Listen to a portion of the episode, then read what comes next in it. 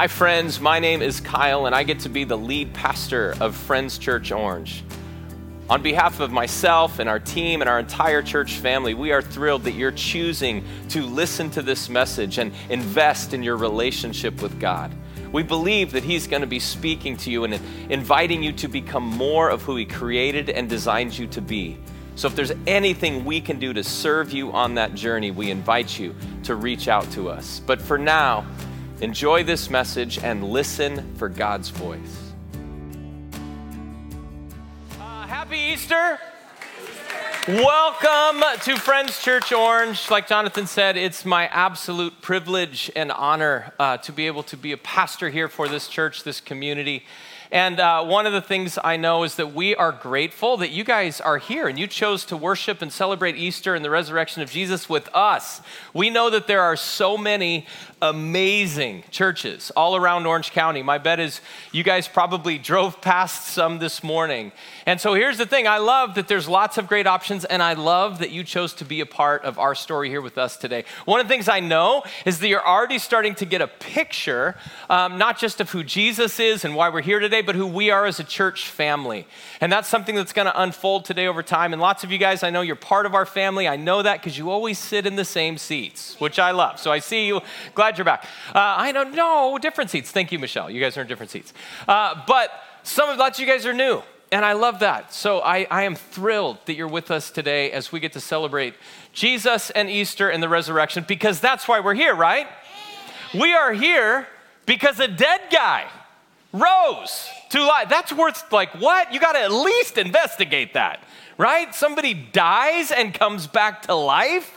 That is a crazy story. And it's not just any dead guy coming back to life. This is Jesus, the one who said he's the Son of God, the one who even predicted his own death and resurrection. This is Jesus. And so that's why we're here. And here's the deal I know what some of you are thinking. You're thinking, well, but how do we know?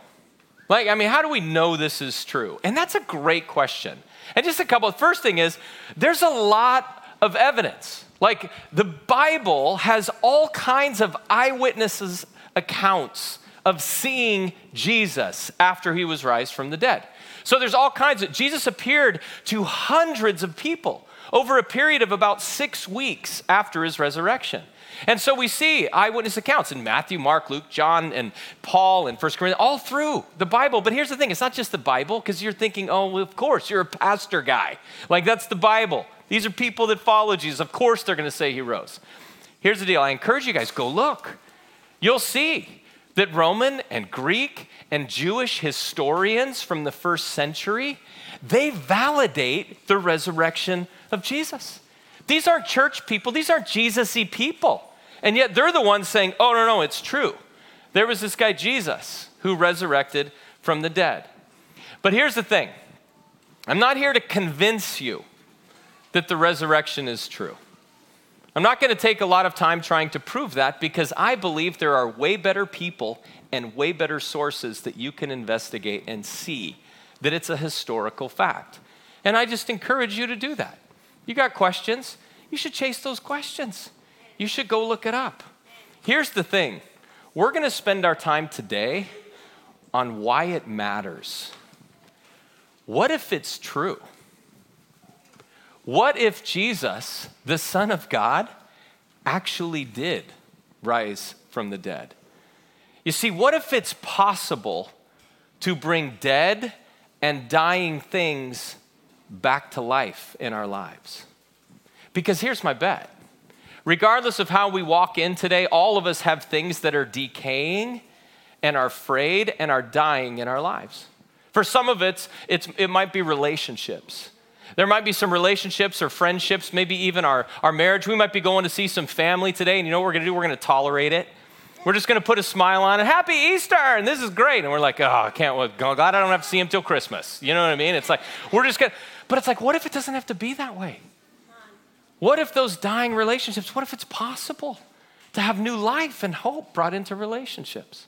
What if it's possible for some of you, you are wrestling with deep, very real physical issues in your life? What if it's possible that Jesus, raised from the dead, the power to perform miracles, can do one in your life?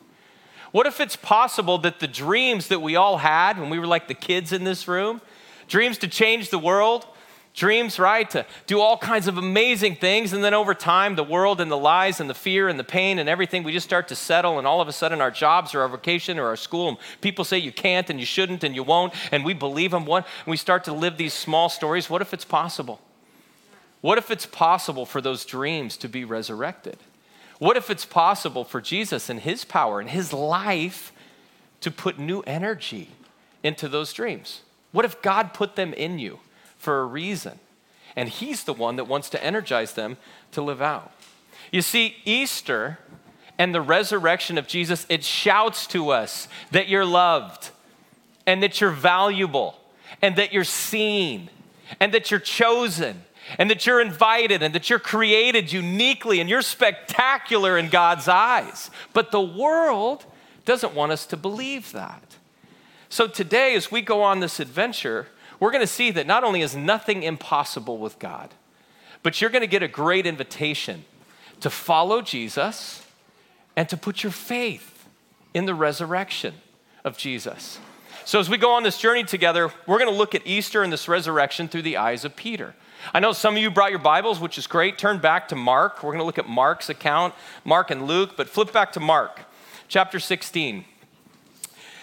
And here's the thing we need to understand the context headed into this. We un- understand that Mary, the mother of Jesus, and a couple of his close friends, they're headed to the tomb where Jesus was buried.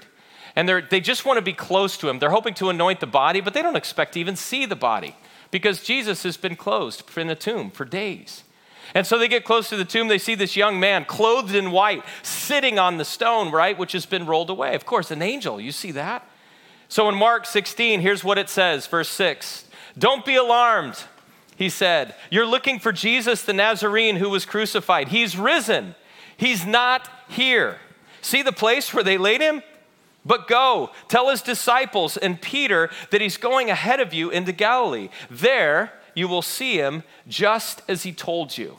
This invitation to come and see, look, he's not here anymore, right? But then it's go tell the disciples. And here's what's interesting to me and Peter.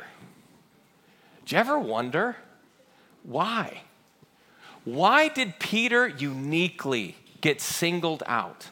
Of all the disciples, of all the people, of all the possibilities, go make sure the disciples know that Jesus has been raised from the dead and make sure that you find and you tell Peter. So we're going to look at the resurrection through the eyes of Peter. So let's go back. Where did this relationship between Jesus and Peter begin? We go back to the beginning of Mark chapter 1. We see that Peter was one of Jesus' first and best friends. Verse 16, it says this One day, as Jesus was walking along the shore of the Sea of Galilee, he saw Simon, who later Jesus changes his name to Peter, that's right, and his brother Andrew throwing a net into the water, for they fished for a living. Jesus calls out to them, Come and follow me. I'll show you how to fish for people. And so they left their nets at once and they followed Jesus. The first thing that Jesus gives Peter when he sees him, when he meets him, is an invitation to follow. Come and follow me. It's the first thing that Jesus is going to give you an invitation to follow him. And he's inviting him into this adventure, inviting him into this story where, hey, he's basically saying, Come, I want you to learn about who I am. I want you to let me teach you all kinds of amazing things about who I am and how God created you and how this world works. I want you to see the power of God work in and through me. I want it to captivate your life. And it's a pretty startling request if you think about it. This teenage boy and his brother, some fishermen, and Jesus saying, Come, follow me. And I don't know, right, if there was something there, but it had to be intriguing enough for Peter to say yes. Think about what he's giving up. Think about what he's letting go of in order to choose to follow Jesus. Because, see, Peter's going to have to leave some things behind. He's going to have to let go of his assumptions about the world. He's going to have to let go of his career. He's going to have to let go of everything that would have been providing for his family at that point. He would have had to let go of some relationships with family and friends. There were all kinds of sacrifices that Peter was making in order to say yes to follow Jesus. And here's one of the things do you think Peter fully knew who Jesus was at this point? I mean, Peter, maybe growing up as a, as a Jewish boy, had learned about this coming predicted Messiah, the Savior of the world, but you think he knew? I mean, word had just started to spread about Jesus, but he hadn't done anything spectacular, hadn't given all kinds of messages. Like it was new and unfolding, and this guy shows up, and all of a sudden he invites him to follow. I think there was enough intrigue there to say, maybe, maybe this is Jesus. Maybe this is the one that we've been waiting for. The one thing we know is he was willing to follow. He was willing to explore those questions, explore the doubt, explore the assumptions that he had made. He was willing to find out if Jesus was, in fact, who he said he was. And so, the question, the first question that Easter really asks is Are you willing to follow? Are you willing to follow Jesus? You don't have to have all your questions answered, you don't have to have all your doubts figured out. But are you willing to follow? Are you willing to let go of some things? Are you willing to explore your questions? Are you willing to let Jesus walk with you and talk with you? Are you willing to really dive into His Word, and get to know Him, really investigate your questions well? Are you willing to see what He might have for you? That's the first invitation that Easter gives. And part of it is what's beautiful. I already know the answer. Yes. Do you know, do you know how I know that? Because you're here. Now, maybe you're going, Well, I'm here because I was promised this amazing lunch, which is fantastic. But here's what I know God doesn't waste your time. And so already there's gonna be enough intrigue and wonder like, well, is this true? Is this just a story? Well, it's just an invitation to follow. Are you willing to take a next step? Are you willing to go home? Are you willing to search? Are you willing to come back next week? We're here every week. We'll be here.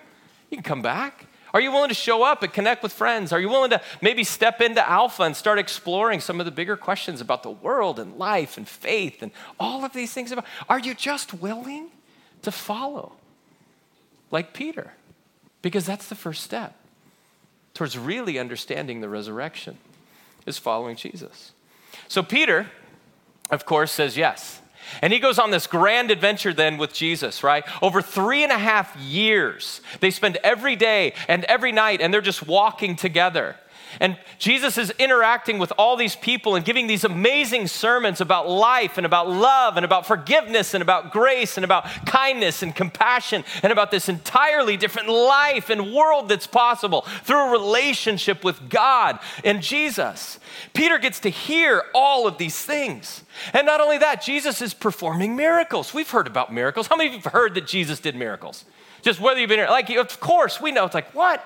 Jesus did miracles. Yes, Peter has a front row seat to all of these miracles. Not only does he get to see Jesus do some startling things, heal, like give sight to people that were blind. People that couldn't hear, now they can hear. People that hadn't walked since they were born and now they're in their 30s and then they could walk again. He does some startling things. Peter has a front row seat. Not only does Peter get to see some miracles, Peter participates in them with Jesus. So some of you remember, Jesus fed thousands, over 15,000 people on a hillside with a couple loaves of bread and fish. But you know what Peter got to do? Pick up leftovers. He sent the disciples out. It's like they've collected baskets. He must have been going, oh my gosh, this is crazy. Like, what's happening? Peter got to, got to walk on water. How many of you have walked on water? Anyone? Like, Peter's the guy who had a shot at this, right? Remember, it's stormy and they're in a boat, and Jesus says, Come on out. Peter's the only one who said, I'm gonna give this a shot. And he takes a few steps. He walked on. What a story. Because not only did he see, he got to participate in the miracles of Jesus, this grand adventure. You can imagine that would change you, that would shape you all of a sudden, maybe I'm going to investigate and explore this Jesus. I'm going to follow him, would become, wow, I have faith in this guy. He is who he says he is. This is crazy. I've gone from fisherman to being a participant in this supernatural kingdom, this resurrection power. Like, I get it. I see it. I'm a part of it. And you would think, right? It makes sense that Peter would totally get it. That faith in Jesus, he would do anything for Jesus at this point. And he proves it. He even says, Jesus, I'll do anything for you. Right? This person who chose you and saw you and invited you and has given you this grand adventure and this story and these memories and this power. It's like, oh, I would do anything. So, Jesus is walking his disciples into this week, Holy Week, the last week of his life. And he had been trying to prepare them and tell them, hey, you got to understand, I'm not going to be here forever. I am going to die a brutal, horrible death, be beaten, eventually crucified, but I'm going to rise and come back from the dead. I'm going to conquer sin and death, and I'm going to overcome the power of evil. And he begins to prepare them once and for all. Like, remember that thing we've been talking about? It's now. This is the week. This day is coming. And so Peter just becomes adamant because Jesus, as he's telling his disciples, his friends, and having this conversation, he goes, Here's the deal. It's going to be so bad. You guys are all going to leave me. You're all going to desert me. You're all going to walk away because the pain is too great.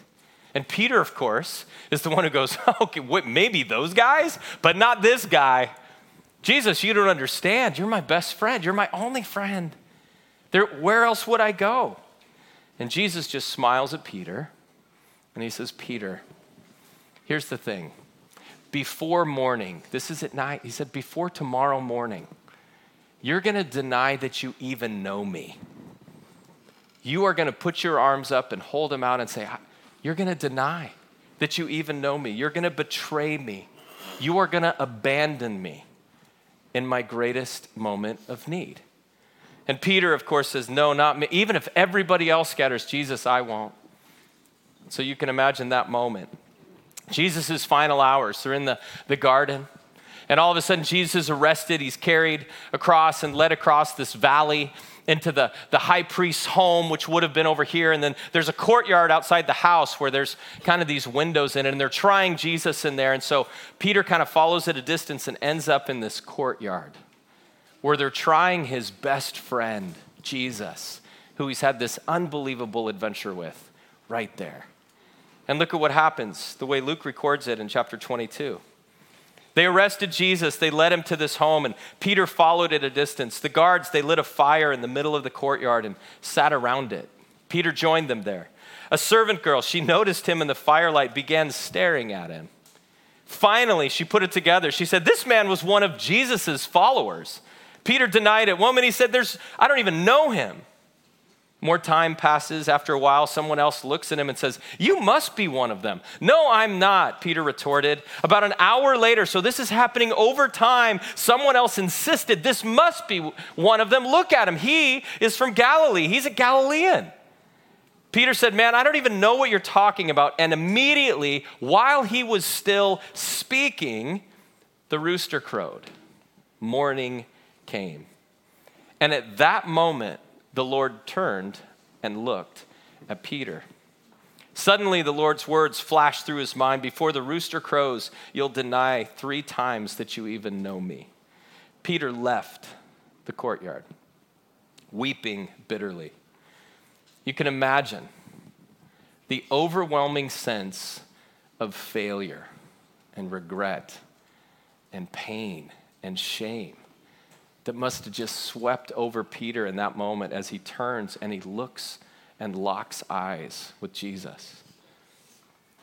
The one who invited him, the one who chose him, the one who gave him this fantastic life and adventure, the one that he said he'd never deny. And in that moment, he's caught. And so he does what all of us would do he, he runs away. And all of us understand in that moment, he didn't just lose a, a friend Peter, he was losing his dream. He lost all hope. He lost his calling. He, he lost the memories of what had been. Every moment with Jesus to that point, and that you can imagine would be tainted by this denial and this betrayal and this failure. Peter lost everything. And we, under, we understand failure. We understand moments like that where we're caught. We understand looking into the eyes of loved ones after we've just done horrific things lied, betrayed, abandoned, cheated, stolen, having to confront our worst fears, our deepest failures, our greatest regrets. We understand what that must have been like. We understand what it's like to close your eyes at night and think back about your worst moments, your greatest pain. Toss and turn, wake up in the morning thinking, Did I really do that? Did that really happen? We understand failure. And here's what's interesting the world says, and Peter believed, just like us, that failure is fatal. You see, part of why Peter ran away is because he believed that failure was fatal. This moment was going to be the moment that defined him and his relationship with Jesus. You see, the world says you're defined by your worst moments. The world says you're defined by your worst choices. The world locks you in, in prisons of shame and guilt and fear. We live in a world that loves to just point fingers and to laugh at the heroic mistakes that we make as human beings. There's a relentless desire of this world to put you in a prison of guilt and shame and fear, to lock you up, to confine us. You see, we live in a world where failure is fatal. It says you can't make mistakes, there are no do overs let alone second or third or fourth chances for people. We live in a world that says failure is fatal. And here's the thing w- without Jesus and the resurrection, there's truth to that. Without Jesus and the resurrection, we can't overcome our own failure. We can't pay for the type of damage that we do in our relationships to one another, or certainly in our relationship with God. We can't be good enough. We can't earn it. We can't strive. We can't buy it back. We can't show up at church enough times. We can't give enough. We can't serve enough. There's nothing we can do to overcome our story of failure apart from Jesus. It separates and destroys relationships. You ever live in that kind of prison? You ever have to walk in that kind of a pain? Of course you have. All of us have. All of us have found ourselves in these tunnels of darkness, feeling absolutely overwhelmed by shame or guilt or condemnation or a world that points its fingers and says, I can't believe, and you shouldn't, and you should never. We all end up in a world just like Peter. So, what do we do? What do we do with that? What did Peter do? Well, like we said, he ran away. And I think all of us can understand why. Why he would choose to run away. We try and outrun the shame or the guilt or the fear. We try and get away from it as far as we can. And you can imagine G- Peter running away from that moment and the denial and betrayal of Jesus. He's trying to just get away from it as far as he can. And he would hear then about, about the crucifixion. And you can imagine it's like, that's my worst moment. That's what's going to live forever. But then he would hear about the resurrection, and that may be almost more terrifying. So part of him is probably like, wow, it's true. Everything that I believed and had hope for, it's true. And then part of him's going, oh man, it's true. And I am going to come face to face again with Jesus. And what's that going to look like? And what's that going to feel like? Because the world says failure is fatal. And we see what happens. We see what it looks like as Peter runs. John chapter 21 shows us what this, what this looks like. As Peter, like all of us, as he's running, he simply tells the disciples, and he just goes, I'm going fishing. I'm going back. I'm going back to what I know. I'm going back to what feels safe. I'm going back to what feels comfortable and secure. There's no way that Jesus would ever want me to be part of his kingdom story now. There's no way that Jesus wants me to live out this life that he showed me how to live. So I'm going back to what I know. I'm going back to what I deserve, which is fishing. But we see in John chapter 21, he's out fishing with his brother and some of his friends. And on the shore, they see this guy starting to cook some breakfast. And he yells out to them, They've fished all night, haven't caught a single thing. And so he yells out, He goes, Why don't you throw your nets on the other side of the boat? And sure enough, they do, and they can't even haul them up. There's so many fish, which, which is exactly what happened the first time when Jesus called those disciples. And so instantly they know it's Jesus. And so Peter's the first one in the water swimming to shore, overwhelmed probably with joy and filled with terror at the same time. But just, I have to go see for myself. Is this true? And so you can imagine they all get to shore, and like I said, Jesus is cooking breakfast, some fish. Sit down. I bet it was a pretty quiet breakfast. As Peter's wondering what to say, has no words. And so finally, he doesn't have to worry about it. Jesus breaks the silence. And he simply looks at Peter, and at some point, he just says, Peter, do you love me? And Peter says, Yes, I love you. He asks him a second time, Peter, do you love me? And Peter, you could imagine, just over, says, Yes, I love you. Jesus asks one more time, Peter, do you love me? And at this point, he's just filled with yes. He's almost hurt. Like, I can't believe you're even asking. You know that I love you. I gave my life to follow you, to investigate you, to be with you, to participate in your kingdom. It's everything I ever wanted. It's everything I could have imagined. It's all that I hoped for. I love you. The question that Peter was really asking is Do you still love me? Jesus takes the time to say, Peter, remember those adventures we had? Remember everything that you heard me teach people about forgiveness and about grace and about love and about kindness and about compassion and about a new life and about a new way of living? Remember that?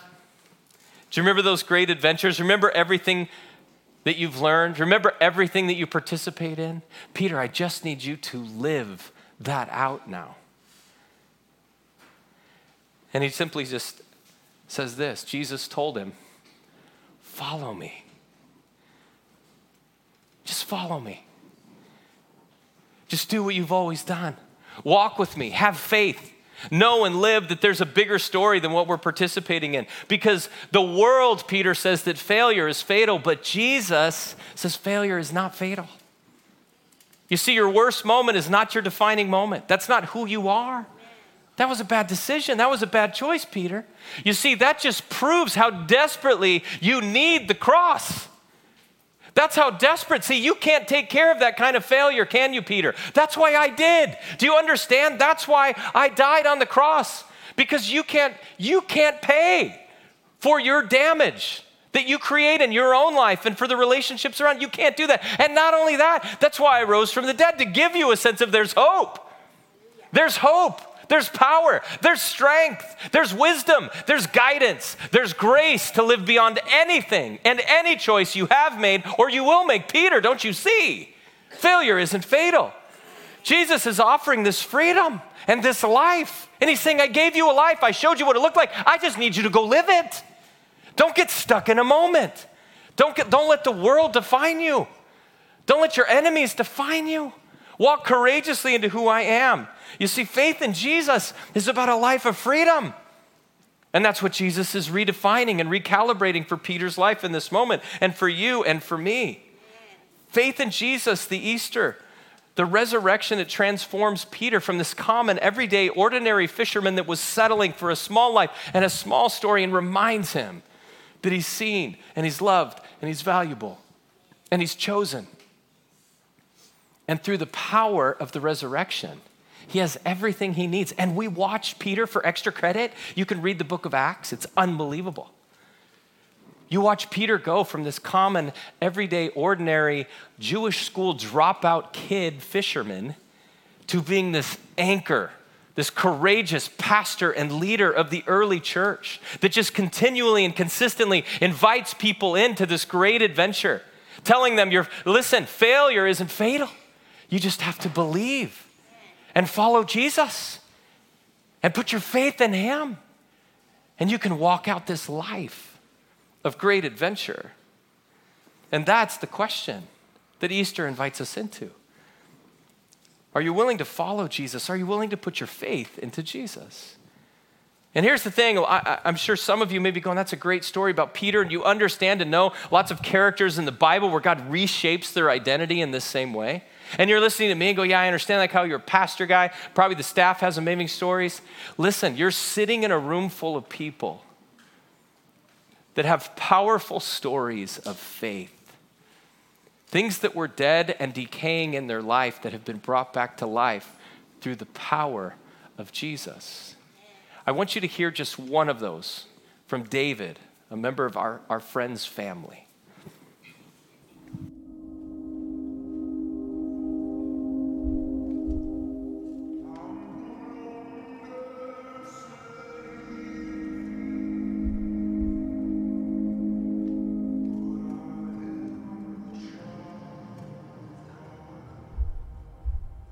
I grew up in a typical suburban home.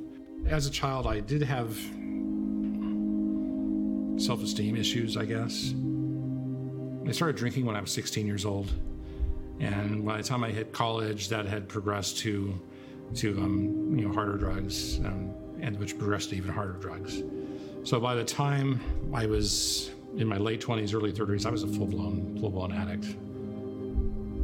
I could see the, the, the chaos I was causing in my own life, and I could see the chaos I was causing in um, know, my family's life. I just seemed to be unable to do anything about it. Finally, I was brought to a place where um, I was at the end of myself. And so I attempted to take my life at that point.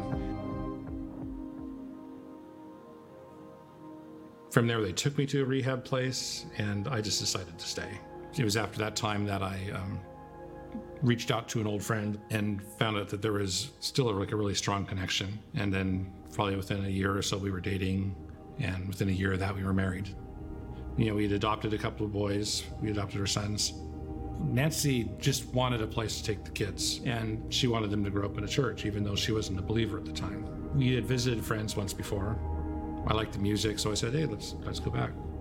And Nancy like immediately started getting involved in in volunteering in Bible studies and found us a life group. And then eventually she did become a believer. And I still had that issue with trust.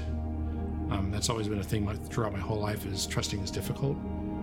Um, but I kept showing up. You know, wherever Nancy goes, I go. So you know, eventually I was in a spot where I had no choice but to learn how to trust God and that was about four years ago um, when Nancy got sick, and um, and I almost lost her, and I didn't know what to do. This was four years ago. So I went to work one morning and she sent me a text that said that she went to the emergency room and she has the flu and pneumonia and they're admitting her. And one of the people looked at her and said, Why is she here? Get her to cardiology now. And it turns out that what she was feeling was, was, was heart failure. By that time, her heart had been so damaged and that her only real option was a heart transplant. You know, all the things I'd been through in my life, it never occurred to me that I could lose my best friend. You know, I was just, I was crippled by fear. I was crippled by fear.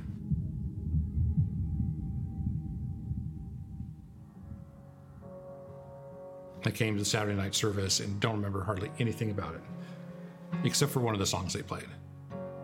It was the song that talks about I'm no longer a slave to fear. I'm no longer. And I just knew that was God like yelling at me with meg- megaphones, like, You're my child, you don't need to fear. And um, I, I just broke down. I finally gave up and said, Okay, God, I trust you because I don't have any other choice. I'm no it's been an incredible journey just learning more about his love and his faithfulness to me. And in spite of all my rebellion, in spite of all my unfaithfulness, I was able to learn that hope was here. And hope has always been there. But I am a child of God.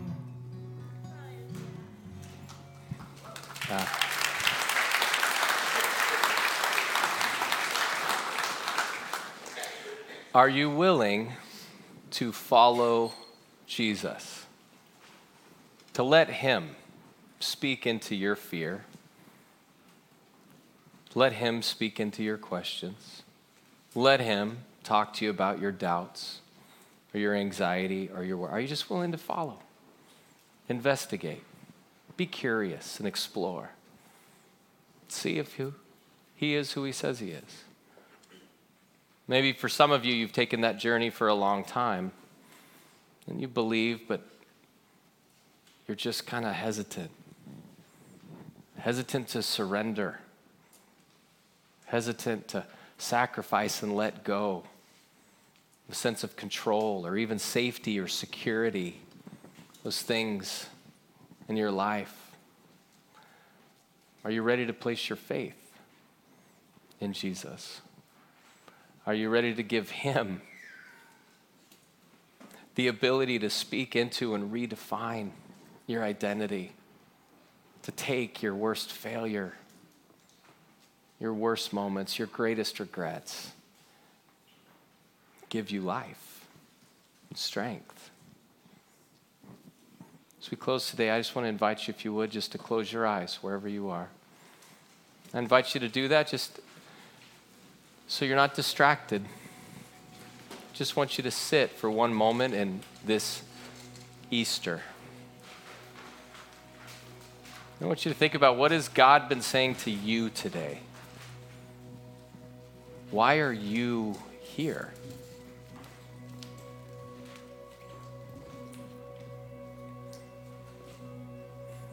Maybe for some of you, this is the day that you choose just to go on an adventure with Jesus, like Peter did. Just start to follow. Just, I'm going to show up. I'm going to start investigating and exploring. Um, give Jesus the opportunity to talk to me through prayer, through His Word. Maybe it's just coming back to church, showing up at Alpha. Maybe it's your turn to follow.